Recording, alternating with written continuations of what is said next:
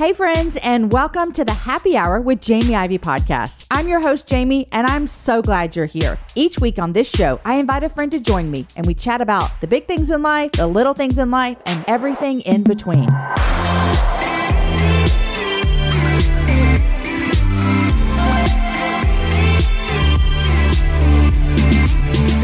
Hey, friends, and welcome to the happy hour. I'm your host, Jamie, and today is a fun show because it's a real life friend of mine. I have a lot of people on my show that I've never met before.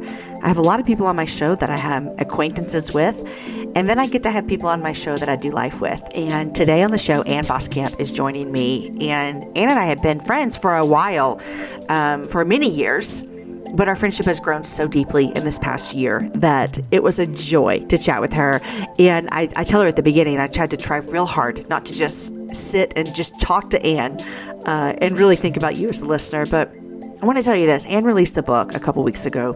It's called Waymaker Finding the Way to the Life You've Always Dreamed of. And I read this entire book and cried through many parts of it. And I, I think it's going to be one of the best books I've read all year. It's an important book, it's a vulnerable book. Um, Ann's going first, and she is talking about what it looks like and feels like to hit bottom and know that God has been there with her the whole time. You're going to love it. And today, our conversation is just so great. We talk about suffering and pain and, and really trusting that God is with us. Uh, Ann is one of my favorite uh, authors, and, and she's a prolific writer. And so you're going to love this conversation today. If you can't get enough of Ann Voskamp on the happy hour, the other time she was on, it was in November of 2016. It's episode number 116. And today's episode 481. I can't believe it. Speaking of 481, the episode today, it's the last episode of March. Yes, we have taken another month down. We have made it. We are here on the other side of March. And first, I want to say happy birthday to my brother. Uh, his birthday is tomorrow, and his beautiful wife had a birthday about a week ago. So, this is a, a month of birthdays in our family. Happy birthday, Jordan and Kristen. You guys, I would love it if you would subscribe to the show wherever you listen to podcasts. If you listen on Stitcher, on Apple Podcasts, uh, if you're a Spotify listener, whatever it is, just click that subscribe button. What that does is every single week we release two shows, and so you'll always get a notification when a new show comes out. We have some great conversations coming up, including a special series around children's books. You guys know I released my my kids' book last October. And since then, I just have this really big love for kids' books. And I've always loved kids' books, but I have kids that are older now, so I'm not actually buying a bunch of uh, board books and kids' book anymore. But after writing it, it just has renewed this love in me for kids' books. We have a special series around children's books coming up. We have Easter coming up, and then we have a pair of talented musician siblings. Any guesses on who that might be? I'd love to hear who you think it might be. But today, my friend Ann Voskamp is here, and you're going to really, really be encouraged and challenged through our conversation today. Here's my friend Ann. Uh, Ann Voskamp, welcome back to the happy hour. Oh, always so good to be with you, Jamie Ivey. Okay, well, I just want to set the stage a little bit. Is last time you were on, when the minute I say this, you're going to think of the massive amount of life you've gone through. The last time you were on this show, Ann, it was November of 2016. Oh my goodness. Oh my goodness. How is that possible? I mean, it was a long time ago. And I will say that when you came on, I didn't know you the way that I know you now. And I just want to say publicly, you're one of my most favorite people in the entire world. I was so looking forward to talking to you. It's like talking to like the closest of sisters. I adore you, Jamie Ivey. Mm. So you're a sweet friend. And, you know, a, a lot of people that come on here, I don't know. Um, and in fact, I would have said when you came on the first time, I didn't really even know you hardly. Oh, um, but when I get a chance to sit down with like a real life friend, I'll tell you what's hard about it for me is I try to put on my professional hat. I did this the other day when I interviewed Jenny, and I'm like, I got to put on my professional hat and I got to talk about what we're supposed to talk about. But all I really want to talk about is like, hey, tell me how's the farm? How are your kids? like, I just want an update on your life. But we'll save that for when we're not recording. totally. I do want to tell you this. Currently, when we're recording, it is, let's see, the show's airing on March 30th. Today's March 9th. All right. I'm in Denver, Colorado. And it is so cold here. I don't know how you live this life. Tell me how you survive the cold. It's true. Lots of times I say, like, what? I really love it before Christmas. I love that the snow falls and it feels cozy. And then I hit like the end of January, the beginning of February. I'm like, why do we live here? It is so cold. Like when I go out to feed the sheep, my hands burn with cold. Like it's just, it's frigid. But my husband always says, and we live here because you don't like snakes. So Jamie Ivey braves snakes and I live with snow. So that's that. Well, that's that's a good thing. And I have seen many snakes where I live. But I do have this. When does it stop being cold? May? We can plant by the middle of April. So, and we need soil temperature to be okay. So by the middle of April, the end of April, we, I mean, you can have snow though in the air. I mean, I've seen snow in the air here at the beginning of June. Oh my gracious alive. But generally speaking, generally speaking, by the middle of May, like the sun today is like a warm sun. Like the snow is melting. Like I said today in the kitchen, like I think spring is coming. So like we're, we're headed in the right direction here. I love that. Um, well, I want you to introduce yourself because some people may not know who you are and why you're why you're mentioning planting because you're married to a farmer. So introduce introduce yourself and your family to everyone on the happy Yeah. Hour. Okay. So um we live about an hour and a half from Toronto in Canada. I am married to one very fine farmer. Uh, I grew up about 15 minutes away from him. We were born in the same hospital, in the same room, delivered by the same doctor, and our kids been born in the same hospital room. so I will be live, born, and born, live, and die in the same place. Um, and we have seven kids, uh, four boys and three girls that range in age from 26 down to seven. So we have like seven kids that stretch about 20 years. So it's a wild, crazy life, Jamie Ivey. Listen, um, I got to meet your kids. Uh, I think I've met almost all of your kids, and they are just lovely little Voskamps. Um, and it was a joy to meet them. Now, I want to dive into this because I'm really excited about having this conversation with you for a couple of reasons. Number one, as a friend of yours, as I read your book, I have heard parts of your story come from like the deepest parts of your soul. And I have sat and listened to you weep over things um, in your story. I mm-hmm. also get this beautiful front row seat to see you live the words that you're writing. And I think that is really special when you read someone's words and you say, okay, that's good but then you know them and you say they've actually walked this road. Mm-hmm. and um, and so as your friend i see that. But i think a big question that a lot of people are asking and i didn't realize it had been this long is that it's been five years since your last book came out. And mm-hmm. you are one of the most beautiful writers i've ever read. I mean i get your newsletter so i read you every week. Mm-hmm. um, why five years? I think well there's a couple of reasons. Number one I have to live the story that I'm actually writing. That takes time. I don't think anything that produces really good fruit, you can force that fast. Um, so, yes, it, number one, you're going to have to live a story out, and you're going to need a little bit of time and distance from that story to understand the parts and pieces of that story. And then, number two, there were parts and pieces of the story that I didn't know if I was brave enough to tell. And I wrote the book once and thought I was done. And the Lord said, No, there's more to the story, you have to tell the whole story. Mm-hmm. So I had to go back and I had to start over again and tell the most vulnerable parts of the story, the story, parts of the story that I was actually I have it on wall in the little writing cabin, Always write in a way that makes you feel a little bit afraid. And I didn't do that, Jamie. I wrote in a way that made me feel terrified. Mm. I am writing the most, yeah. I hugged my husband in the kitchen this morning and said, like, I'm terrified. Like this is this where I'm a week away from this book being out in the world. And I'm telling a story that, like, are we ready for that story to all be told? And we are because we have time and space and distance from it. We are in a healthy, strong, solid, rooted in Jesus place. But yeah, it takes time to live a story. And then it takes, for me, it took time and courage to go back and say, don't write part of the story, mm-hmm. write the whole honest to goodness truth of the whole story. And honestly, Jimmy, God can only get the glory when I tell the whole story, like where He met us in all of the broken places and how He put it all together and how he, where there seem to be no ways, what does it look like to find the way himself and live a life of deep congruity and integrity that um that we're walking in the way himself and he is the way through? So yes it tells a really uh, painful intimate vulnerable story of our marriage.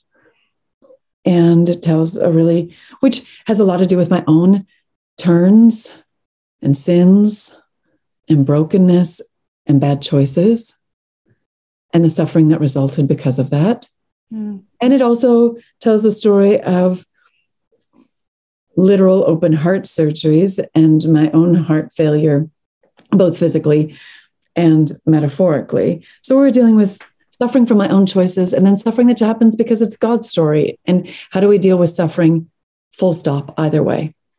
You did a beautiful job. And I've heard you say what you just said before when talking about the book. And I and I heard you say that before I had read it. And so I got my hands on it and read it early. And when I, I want to say to you, I would tell you this privately, but I'd like to say it publicly. When you talked about um, you and Darryl's marriage and things you w- walked through at maybe a high result of just two people completely missing each other and maybe one person really pulling away. I saw myself in your story. Mm. And two things happened when I read it. Number one, I felt less alone. Yeah. And number two, I saw the way. You say this when we move our way towards self focus, slowly enough, it masquerades as healthy normalcy. And I read that line and I wrote it down and I, I prayed, God, I don't want this to feel healthy. And so you did a beautiful job and I'm proud of you, Ann. Um, I want to ask you about a couple things. Are you ready? Yeah. You just mentioned suffering. Yeah. You start this book in chapter one. You said, by the lie that your life is supposed to be heaven on earth and suffering can be a torturous hell. Mm-hmm. Mm-hmm. Mm-hmm. We find ourselves in a context right now of a lot of suffering, whether that be marriages or children or a global pandemic or a, a war on the other side of the world that could very much likely affect us in North America um, in more ways than just high gas prices. Um, and I had a moment. We were together last weekend, you and I personally, and a friend of ours, a mutual friend of ours, was there, and she was talking to me about the what's happening right now in Ukraine. And she said a couple of things that really kind of put fear in me. And I read your book and I wrote that line down, and I thought, Jamie, have you somehow bought into a lie that life is supposed to be not hard. And so I want to hear from you. Like, you've mm-hmm. had a lot of hard things happen in your life. And so, how do you? How do you mm-hmm. bridge the gap between understanding those things and God is so good and, and God is here for you? And mm-hmm. that, that's a five day conference that we could just put on by answering that question. But what does that look like for you even currently right now? I think I think you're not alone, Jamie. We all buy the lie I mean, honestly, that's the narrative that the culture around us sells. You, you, buy this, you consume this, you do this, and your life should be really good. I mean, th- that's how consumerism works. Yeah. so we really think that if I if I do everything right, I should find this right way through of ease. Mm. And easy way, empty life. Hard way, narrow way fulfilling life. That, that that's that's not what anybody's selling, but that's Jesus' way. And I really believed a lie, and I have to fight it all of the time in my own head that the way of Jesus doesn't involve the Via Dolorosa, that doesn't involve the way of suffering. Whereas if you're on Jesus' way, God takes us into Gethsemane's, literally, yeah. the place of the oil press where, where the weight of the world presses down on you. And we are crushed and pressed out to anoint the feet of Jesus with a love that says, even if he doesn't give us our dreams, even if not being with him is enough, Christ is the better, best thing, the only way through. And uh, you can't, somehow I believe the lie that you could get to you could get to Sunday mornings, you could get to resurrections, you could get to empty tombs and hallelujah without having to pass through Gethsemane and Calvary. Mm.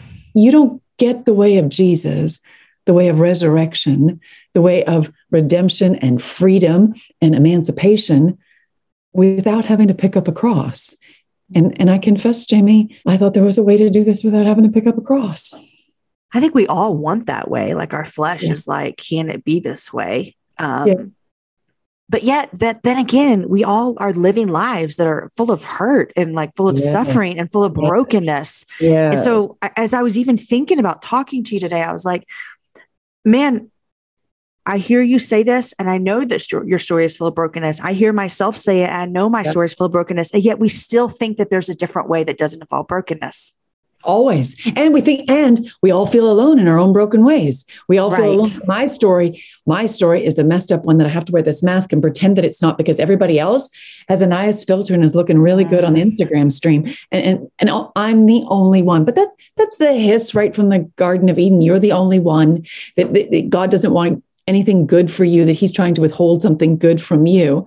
So I think it I think it shatters the lie of the enemy of our souls when we when we speak our brokenness and our suffering, whether it's suffering in our stories that we didn't do anything to create that suffering, or suffering in my own story, suffering that I actually created the suffering. We have to speak those mm. things out loud.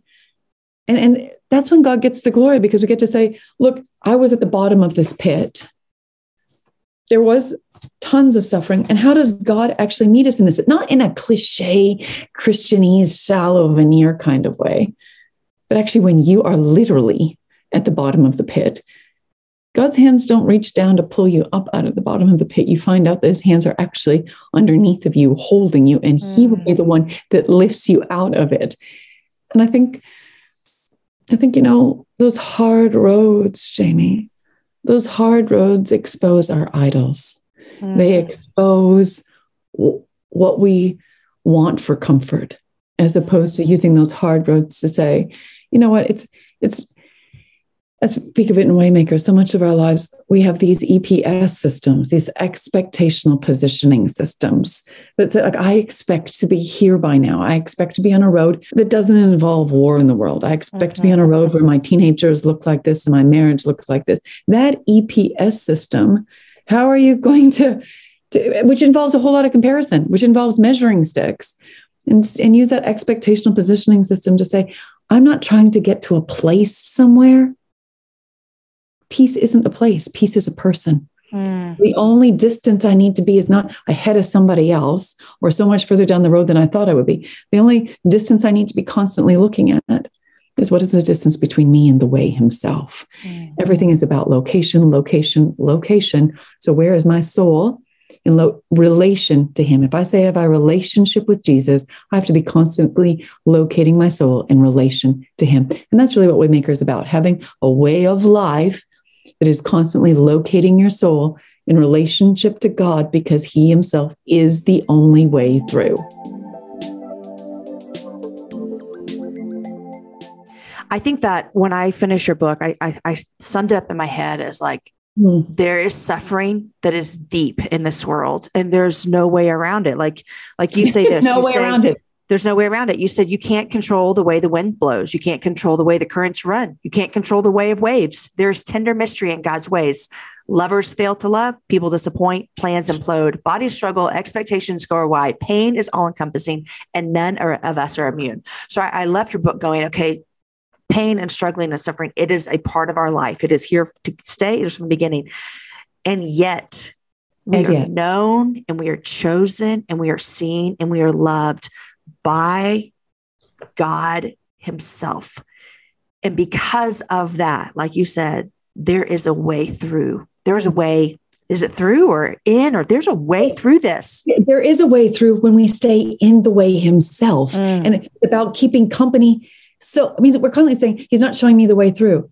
He's showing us himself. How are you? What is your rhythm of life, your cadence of life, your pace of life that is keeping you in the way himself? You need a habit of life, which is that's that's the spine, the core that holds all of Waymake the book together. Is what is my new way of life that lets me have a new way of being that keeps me in the way himself. So regardless of what obstacles I encounter, regardless of what is in the way, what is in the way is making the way for me to live in the way himself mm. so that it strips off my idols. It strips off the, the things.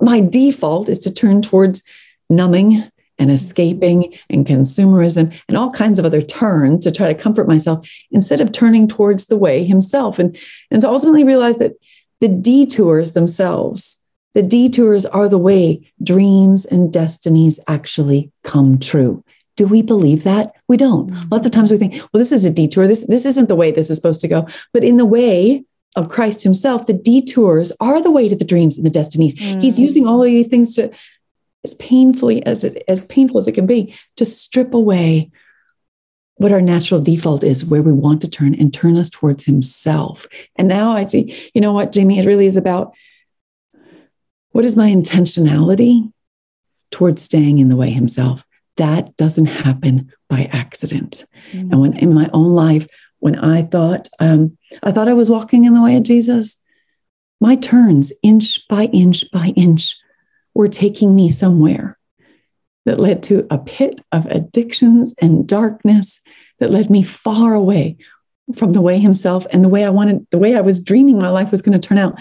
And now, what does it look like to have a way of life that keeps me in the way? So, no matter what kind of crisis or obstacle I hit, I am soul safe in Jesus it's so good. And I think that we had this idea like, oh, I would have to make some big, big leap to get off the way. And you use the example in the book, and I was actually reading it on a plane. So I, it was a very yeah, real, tangible example to me. It's from James Clear, I talk about from Atomic Habits, and he's talking on a plane. Go ahead, Jamie. Well, you say like a plane takes off from LA heading to New York, and just one small very small getting off of it and you end up you know in toronto maybe instead of yeah. washington d.c toronto not in new york at all it's just one degree every day and it, it, it's exactly that quote you used at the very beginning jamie that like we it's it looks like normalcy one little inch at a time it doesn't look like it's a big deal until you wake up one morning like oh my gosh how did I ever end up in this desert that I never would have imagined in a million years I would yeah. end up?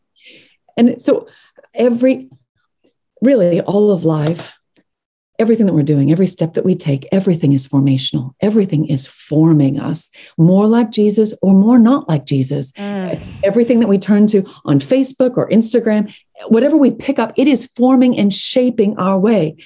And I allowed that to happen in ways I didn't realize, Jamie, until I just about blew up my life. And you're right. We, we saw each other not a couple days ago. And on that trip, on my flight out, I thought, no, I'm making room in my I, I checked a bag because I'm flying with my study Bible and I'm flying with all of my journals. And, and we, we get up every morning and we start the way, the same way we do it when we do it at home. We start with the word and opening up journals and starting to excavate and locate my soul in relation to his because I am not going to inch my way away from the way himself. And I think lots of times we think we're walking in the way till we hit a crisis and we hit an obstacle and big time suffering happens in our life. And we don't have the tools to stay in the way himself because we haven't been practicing it day in and day out. Yeah. And I think what's important about that, uh, you say in here as well, you say, unless you commit ahead of time to what you will believe about God, circumstances will dictate what you should believe about God's heart. And, yes. and when you say, like, okay, so if we're not prepared, we're going to hit some kind of circumstance.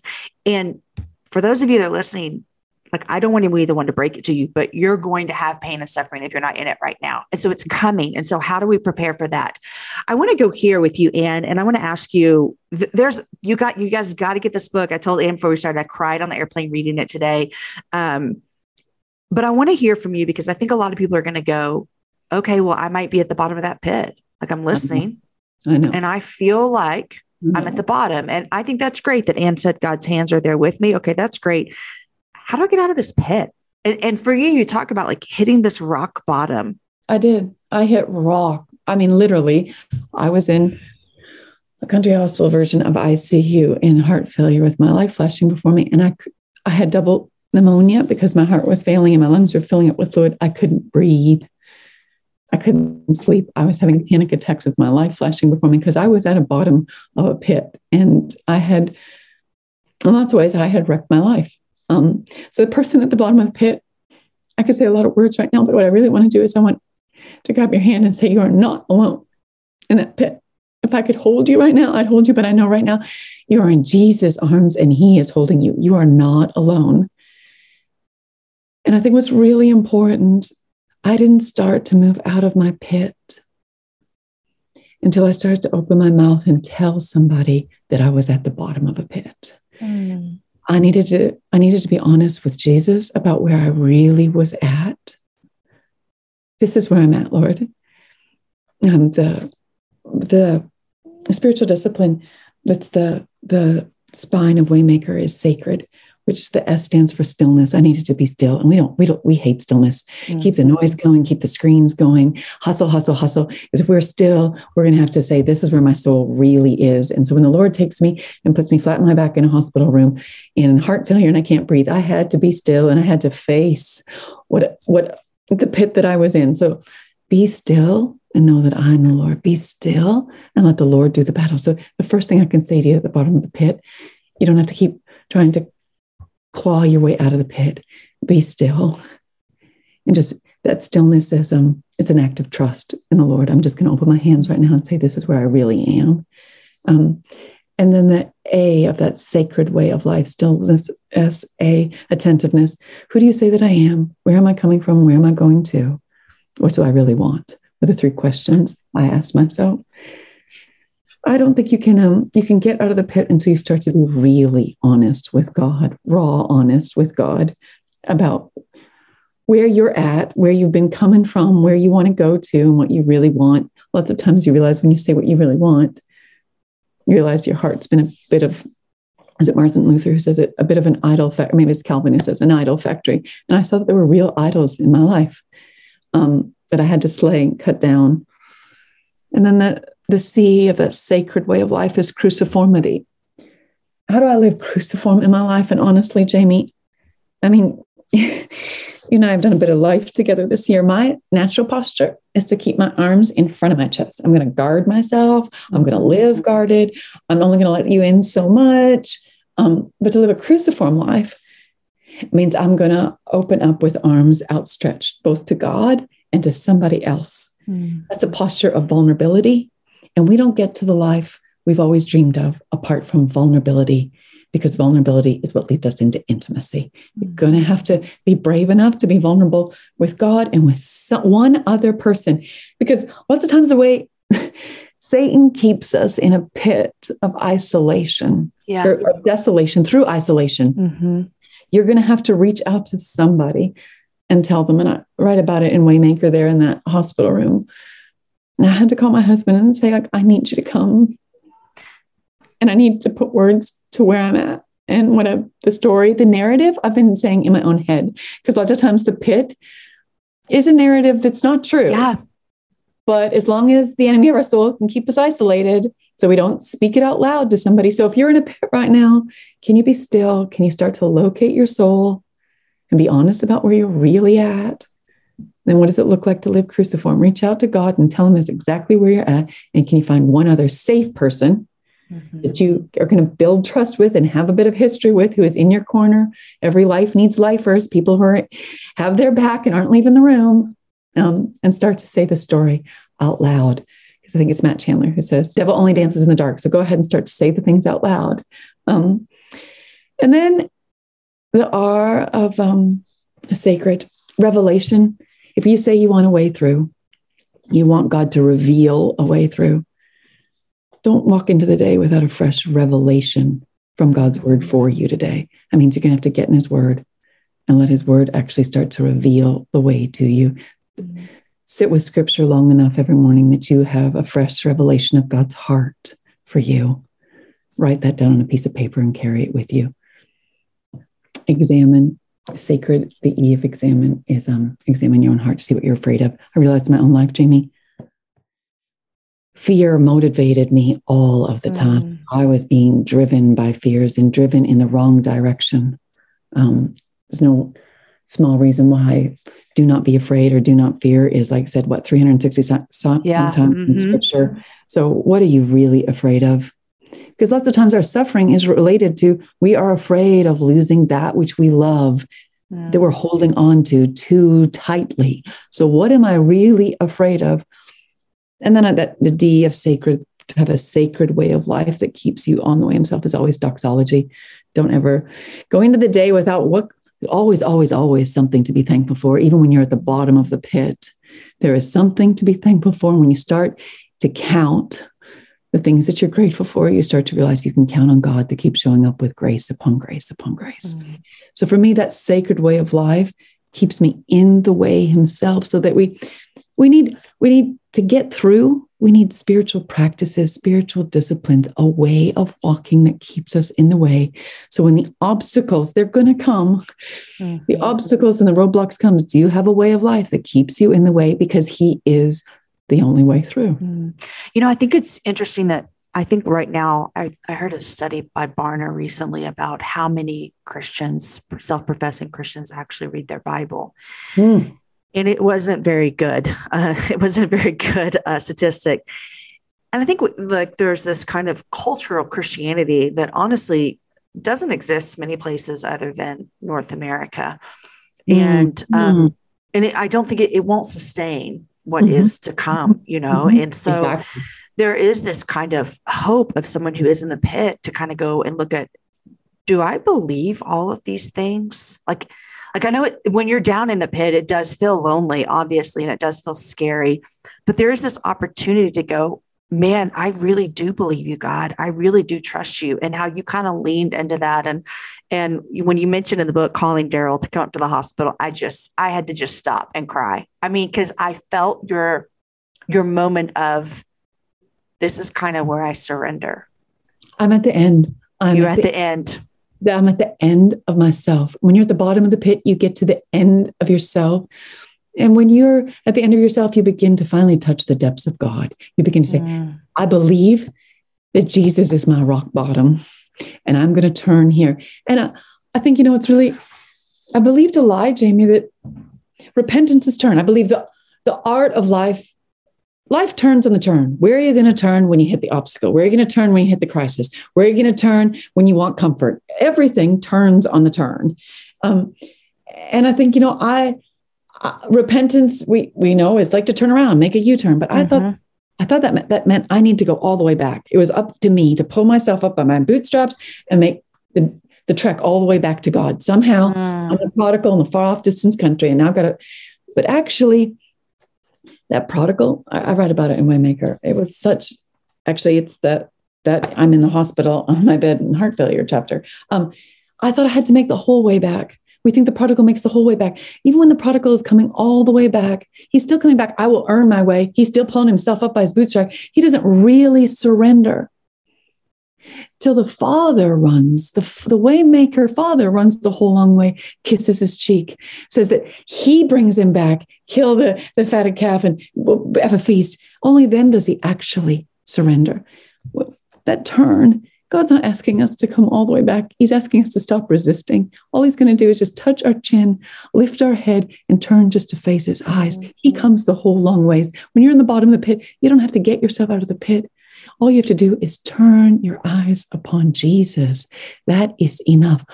For me, just making sure every day I open up my word, wait for a fresh revelation of God that's for me, hold on to it like it's my lifetime. God is the word. He never stops communicating. He is a communicative God. You're at the bottom of the pit. Open up the word. He has a word for you in the bottom. He's holding on to you and he won't let you go. You don't know what the road ahead of you holds. But when Jesus is your way, Jesus is your road, you know that the road will hold. Hmm. You said when you talked about um, examine, yeah, you said you were fearful of a lot of things. Yeah. And I think I know you mentioned something in the book that you were kind of fearful of being too much. What mm-hmm. else was it for you? Yes, you're right, Jamie. So much of it was I was afraid I was too much. I heard my husband say that I was too much. So I'm like, if you think I'm just too much, I'm just going to gather myself up here. I'm going to withdraw. I'm going to live not cruciform with my arms stretched out. I'm going to live totally protected. I, I got me. I can take care of myself. I'm not going to be needy. I'm just going to make myself real, real small and invisible here. I handled that really well. Right. How'd that work out for you? yeah. Um, but as I talk about in the book, also um, trauma from our family of origin causes us to hear things a certain way. So for me, um, my first memory, I write about it 1000 Gifts. My first memory is seeing my sister killed in front of me. The world was a terrifying, I mean, horrific, unimaginable things can happen right in front of you. Um, the world for me was a terrifying place where if I took up too much space in the world, something horrific could happen to me. Um, I couldn't trust people. I mean, when things like my sister was killed, my mother ended up in psych wards for three and four months at a time. The world was a terrifying place where if you stayed really, really small, um, maybe nothing bad would happen to you at all. And so when my husband says, Oh, this is all too much, this is all too much, I hear I'm too much, and I'll just hightail it out of here. So I think we we have to realize that in our in our relationships, we are hearing through the lens of our own trauma mm. and our own past. And if we don't speak those narratives out loud, this is what I'm hearing. The enemy of our soul can use to go, Oh, did you hear what they really said? They mm-hmm. really said. And that hiss in your ear can cause you to turn in a direction that leads you in a way right straight to a pit, Jamie. Yeah.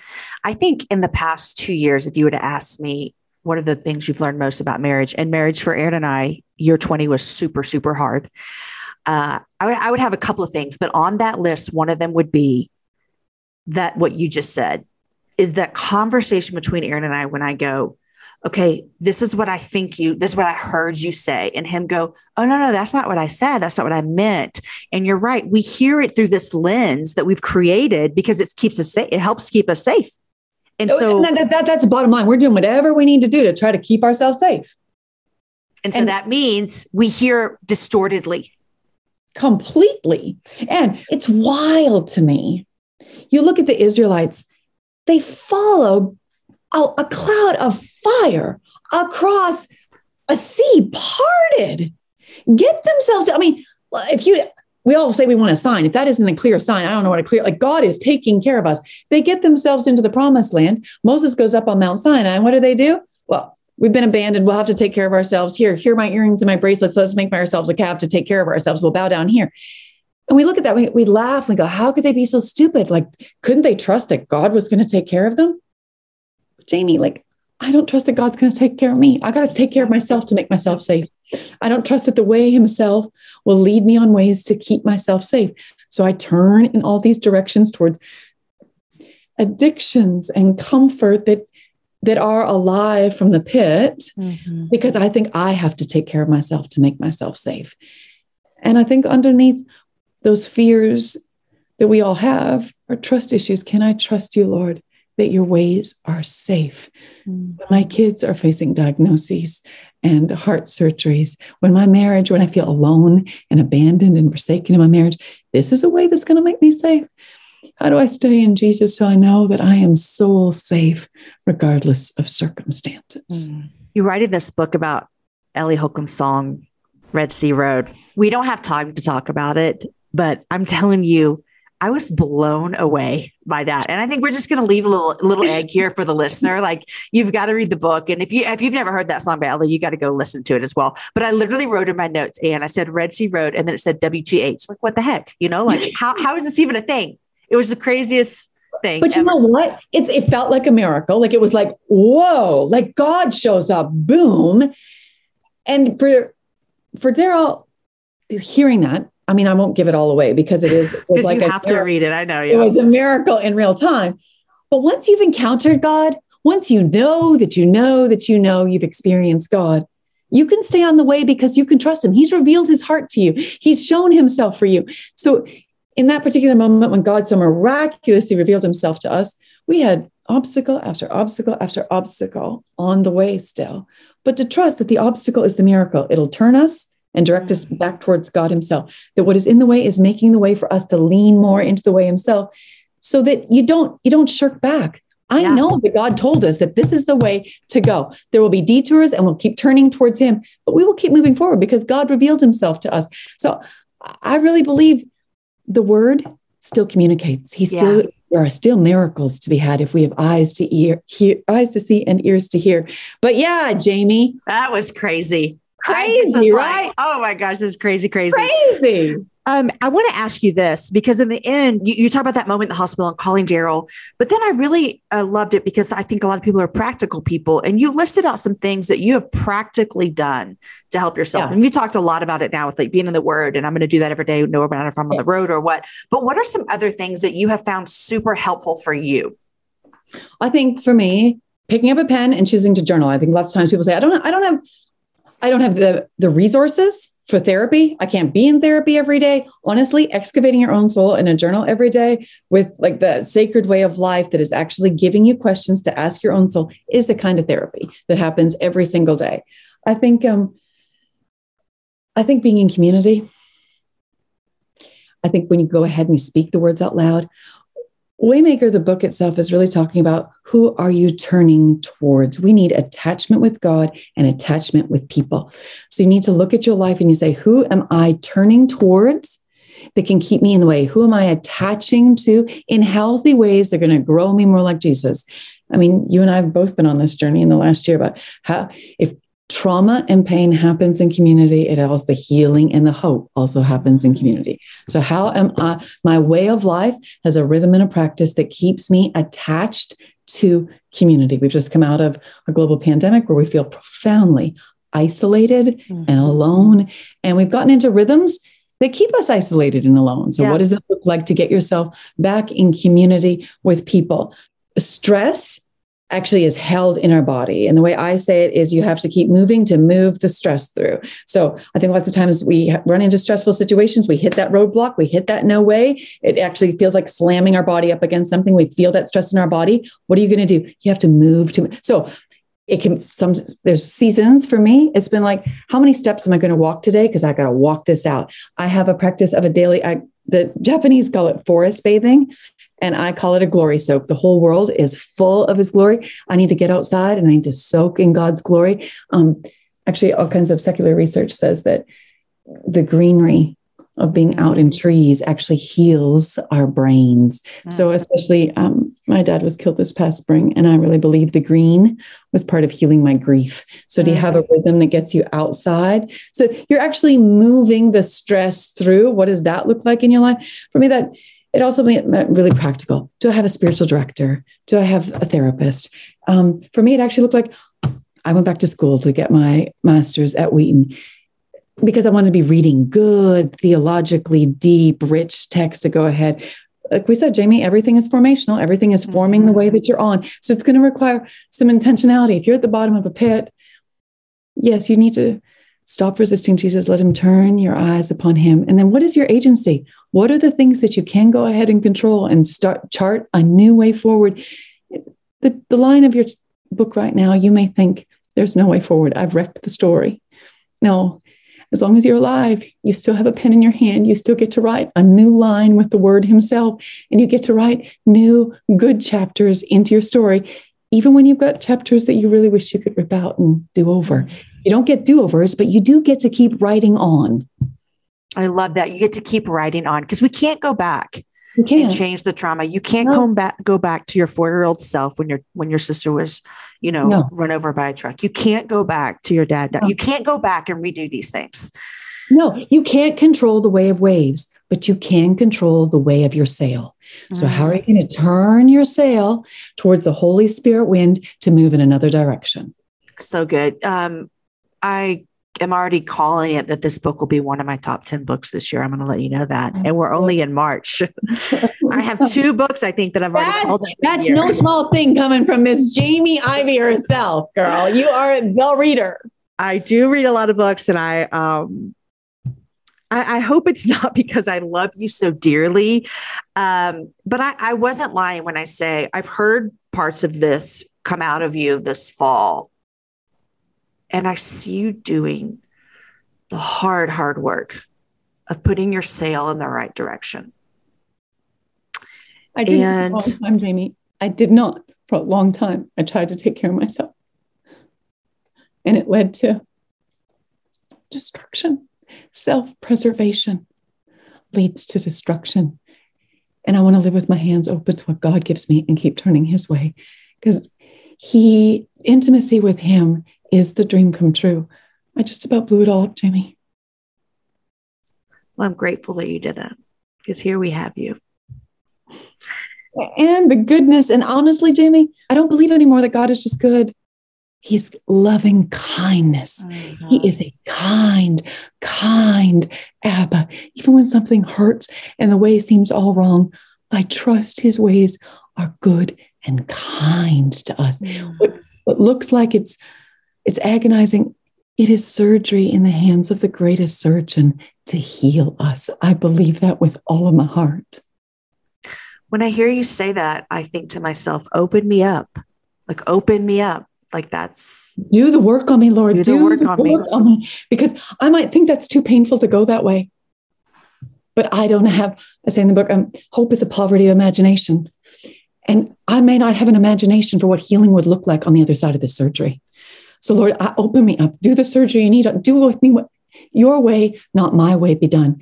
Because I know that your way will lead to healing that is beyond my imagination. Mm. And I look at my where we are now, I'm like, my goodness, I didn't have an imagination yeah. for this way at all. And he was there the whole time. And I think that's a line over and over and over in the book is um here, I'm right here. Yeah. Like sometimes we think he's the God who's with us, but we're still thinking, well, he's a long ways off. No, no, he's the God who's here right here. Yeah. Mm. And thank you so much for for writing this. Um, it is going to be a milestone for so many people. I have certain books in my life that I remember where I was when I read it, and it, it met me right where I was. And I, am very, very confident that that God's going to use uh, the journey that you went through and your family and Darryl um, and Shiloh and the whole thing, and He's just going to meet people right where they are with your story. I hope, I hope, Jamie, that Waymaker really is about handing people in the bottom of the pit, handing people out in the wilderness and their deserts. It's handing them a compass. It is. It is. Handing them a sacred compass to find the way back into the way himself, mm. who is mm. always the way through. Mm. Have all your kids read this? Actually, Shalom has, and my brand new daughter-in-law has. Mm. And um, and my daughter-in-law said, Oh my goodness, I can't put this down. I need to keep reading. Is it okay if I just read right through to the end? And Shalom actually, she started to, it was the manuscript. She started to star in the margin. She goes, Mama, I just want to underline, I want to underline. And then she's, she was reading and she jumped up and down and she said in the living room, she said, This is the book that I've always wanted to read. And I'm so glad you're the one who wrote it, Mama. Because she said, I read books and they tell me what to do, but nobody shows me in the story how to actually do it. And this is actually a story that shows me how you pull skin on the theology, Mama. Mm. What a gift. Yeah, it was a gift. I'm like, okay, we're done. As long as it, it worked for Shalom. that is the, the, your audience. You have you have narrowed it down to who you want this to actually mean to. But it is true, and what a blessing. And I'd love to hear from you. What are you reading these days?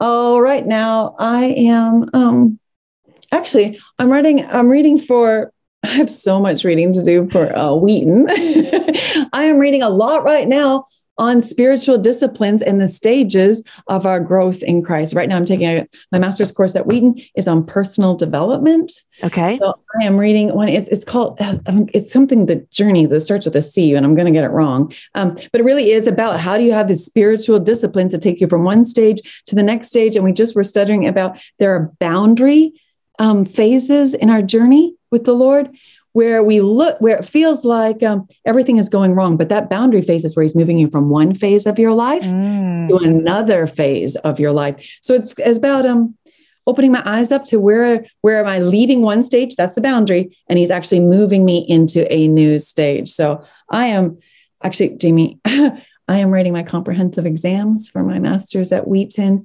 the week of holy week. So i'll be on holy ground. So i have to study all of the books that I read for the last four years of my master's. So oh it's so my. so many good, good books. But I've been really excited to read actually Jennie Allen's Find Your People. Everywhere I go, people are like, I am so lonely. And mm. healing happens in community. There's a book that everybody needs to go ahead and pick yeah. up. So that one is sitting out on the table right now. I've read it. I could attest it's very, very good. See, there you go. Woo, Jennie. Yep. yep. Way to go, Jennie. Well, to find our way through, we're going to have to find people to be companions with us on the way. Yeah. And that can be so scary because oh, again, oh, that cruciform opening up yeah, and letting people terrifying. in. Like oh, we say it like it's something trite and easy, but come on, we know. I mean, Jamie, we're in community. We know. we know it's absolutely terrifying. But if you can take that first step, that and it feels terrifying to live cruciform into that vulnerability, it leads you to intimacy and you can trust everybody's been there. You're not the only one that's alone.